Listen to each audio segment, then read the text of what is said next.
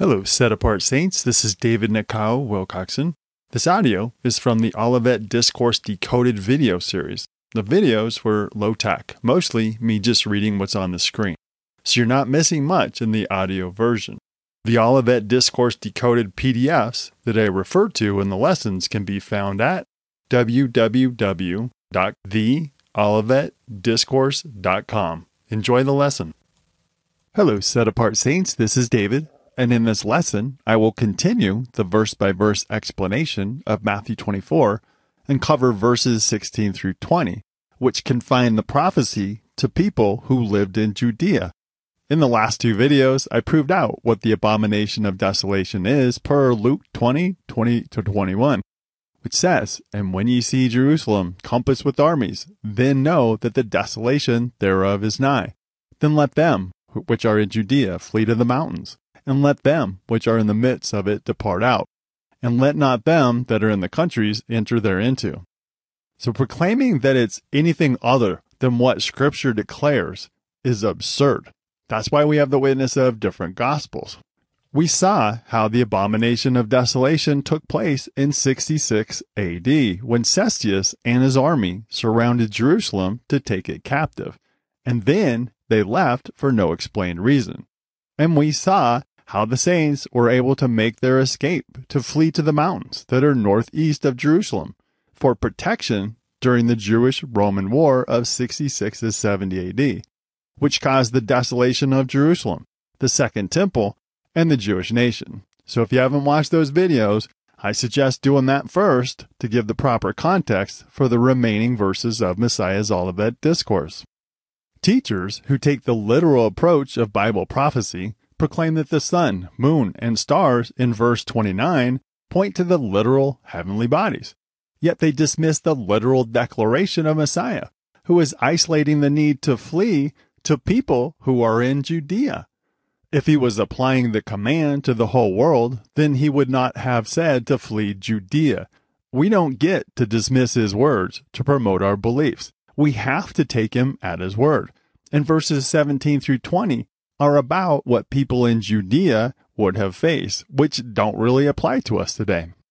Matthew 24:16 says, "Then let them which be in Judea flee into the mountains." The Gospel of Mark says, "Let them that be in Judea flee to the mountains." The Gospel of Luke says, "Let them which are in Judea flee to the mountains."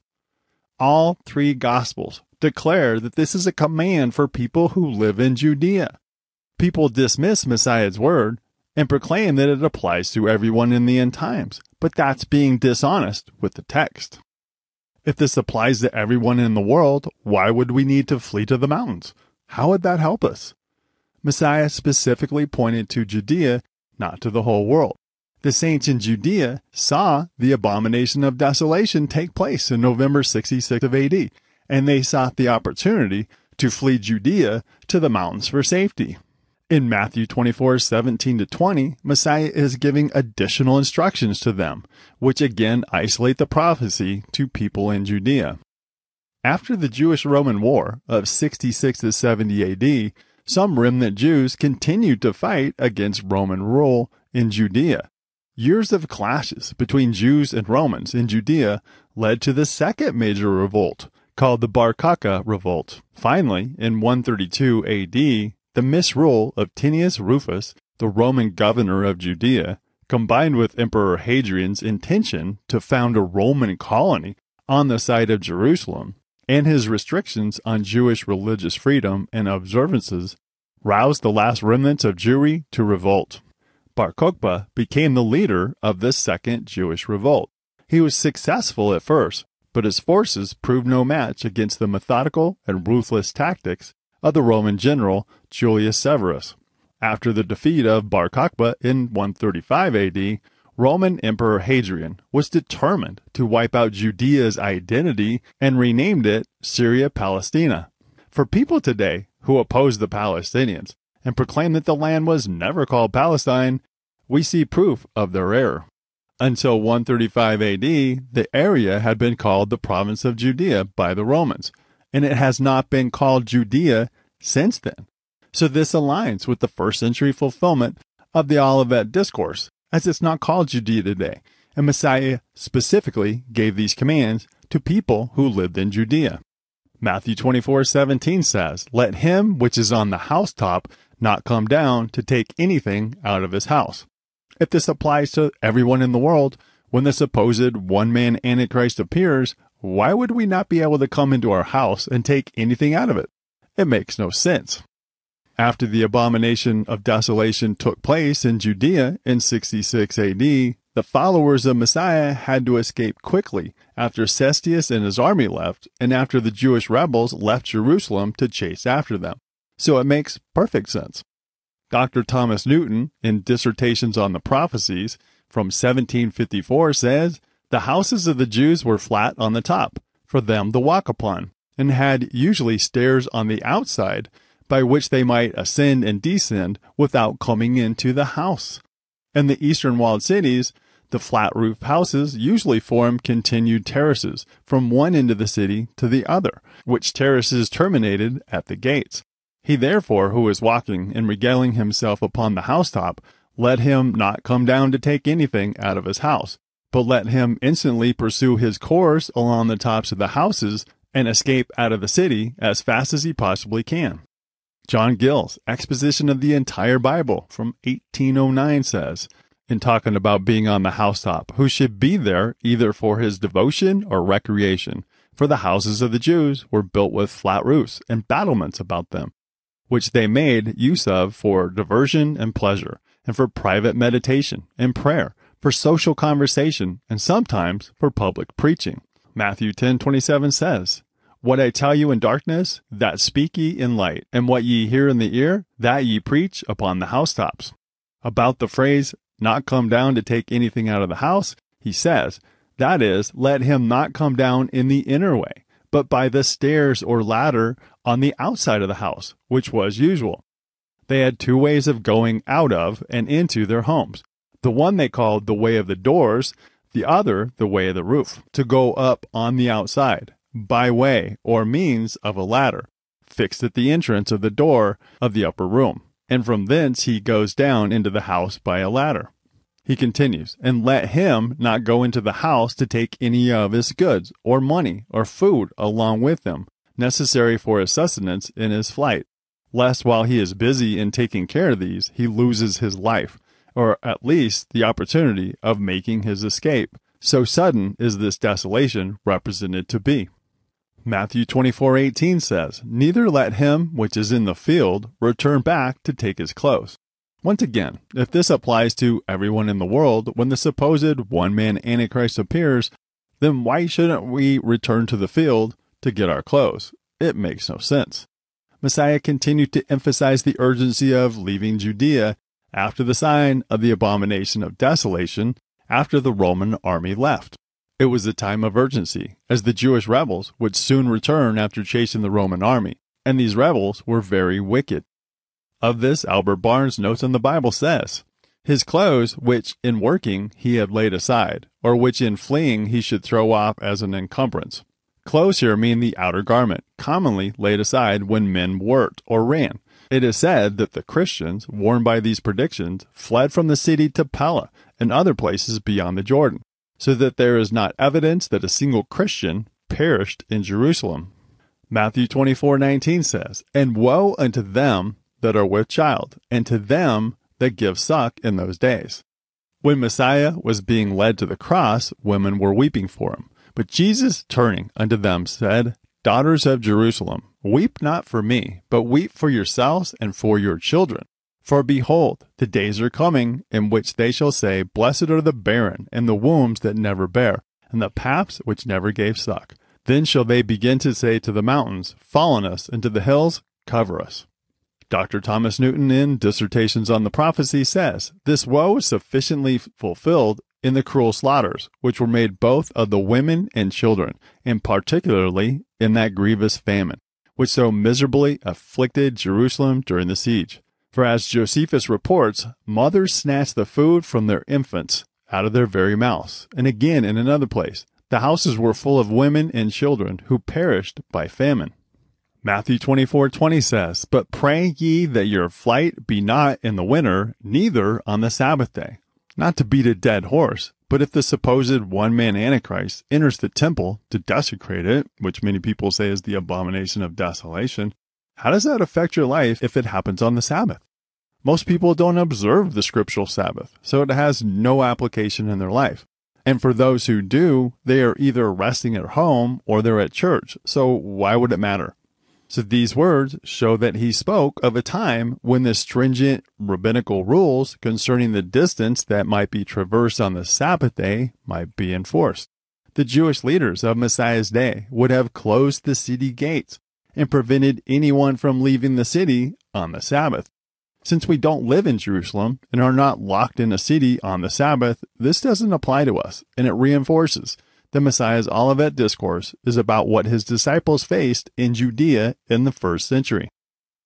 While Matthew and Mark both gave warnings about not coming down into their houses, to not return to the field, and pray that this doesn't happen on the Sabbath, the Gospel of Luke adds more information. Following the warning to flee Judea after seeing the Roman army surround Jerusalem to desolate it, he says in Luke 21 22 to 24, for these be the days of vengeance, that all things which are written may be fulfilled. But woe unto them that are with child, and to them that give suck in those days. For there shall be great distress in the land, and wrath upon this people, and they shall fall by the edge of the sword, and shall be led away captive into all nations. And Jerusalem shall be trodden down of the Gentiles, until the time of the Gentiles be fulfilled. The days of vengeance points back to Daniel 9, 26 to 27, which foretold that the Jews' temple and city would be desolated as punishment for their abominations in delivering their promised Messiah up to be killed. Luke is describing what women and their children endured during the Jewish civil war and Roman desolation. Hundreds of thousands of Jews died in and around Jerusalem from famine, pestilence, infighting, suicide, evisceration, and crucifixion. Luke says, And they shall fall by the edge of the sword, and shall be led away captive into all nations. Hundreds of thousands of Jews were killed by the sword when the Roman army flooded into Jerusalem in 70 AD, and they led 97,000 Jews away captive and sold them to other nations. So we see the direct fulfillment of what Luke is proclaiming and what took place in 70 AD. This judgment was foretold in Daniel 12, which foretold the three and a half years of the Jewish Roman War of 66 to 70 AD, when Jerusalem was trodden down by the Gentile Romans until the judgment was fulfilled. The times of the Gentiles is not pointing to a dispensation period when God is dealing with the Gentile nations. That concept is based on the false futuristic idea that the 70th week of Daniel is when the saints will be raptured out and God will deal with the Jews in Israel for seven years. But the 70th week of Daniel is about Messiah coming to carry out his ministry and to confirm the covenant that Daniel pleaded for Yah the Heavenly Father to remember in Daniel 9, the everlasting covenant, which needed to be ratified with the blood of the spotless Lamb. There won't be a future 70th week of Daniel. That is a deception from the enemy to deceive the end time saints, and sadly, it's worked really well. And you can visit the website 70thweekofdaniel.com to learn the truth. The context of the Olivet Discourse is the desolation of the Jews' temple, which happened in 70 AD. Matthew 24, 16 to 20 proves how localized Messiah's warnings were, in that they apply to those who lived in Judea, who had living space on the rooftops, and would have been forbidden to leave on the Sabbath as the gates were closed. Messiah told them to flee, as the combination of the Jewish civil war and the Roman army was a grave danger to them. Josephus recorded that the Roman army surrounded Jerusalem and built a wall around the city to ensure that nobody escaped. It says, to compass the city round with his army was not very easy, so they built a wall round about the whole city, from the camp of Assyrians along Mount of Olives through Siloam, back to the north side of the city. The whole was completed in three days. Titus had therefore encompassed the city with this wall, so all hope of escape was now cut off for the Jews. A deep silence, a kind of deadly night, had seized upon the city. And Josephus doesn't document that a follower of Messiah was killed, as they had heeded the sign of the abomination of desolation and fled to the mountains. Eusebius documented that the saints escaped to the place called Pella after the army of Cestius left Jerusalem. The whole body of church at Jerusalem, commanded by divine revelation, removed from the royal city and dwelt beyond Jordan at the city called Pella. Adam Clarke's commentary on the Bible from 1837 says, This counsel was remembered and wisely followed by the Christians afterwards. Eusebius and Epiphanius say that at this juncture, after Cestius Gallus had raised the siege, and Vespasian was approaching with his army, all who believed in Christ left Jerusalem and fled to Pella and other places beyond the river Jordan. And so they all marvelously escaped the general shipwreck of their country. Not one of them perished. John Gill's exposition of the entire Bible says, When this signal is given, let it be taken notice of and observed. Let them that are in the city of Jerusalem depart out of it, and who are in the other parts of Judea, in any of the towns or cities thereof, let them not betake themselves to Jerusalem, imagining they may be safe there, in so strong and fortified a place, but let them flee elsewhere. And accordingly, it is observed that many did flee about this time, and it is remarked by several interpreters, in which Josephus takes notice of with surprise that Cestius Gallus, having advanced with his army to Jerusalem and besieged it, on a sudden, without cause, raised the siege and withdrew his army, when the city might have been easily taken, by which means a signal was made, and an opportunity given to the Christians to make their escape, which they accordingly did, and went over Jordan, as Eusebius says, to a place called Pella. So that when Titus came a few months after, there was not a Christian in the city, but they had fled, as they are here bidden to flee into the mountains, or any places of shelter or refuge. These are mentioned particularly because they are usually such, and design either the mountains in Judea or the adjacent countries.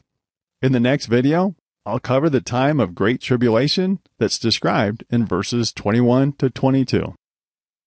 Thank you for listening to this Olivet Discourse Decoded audio.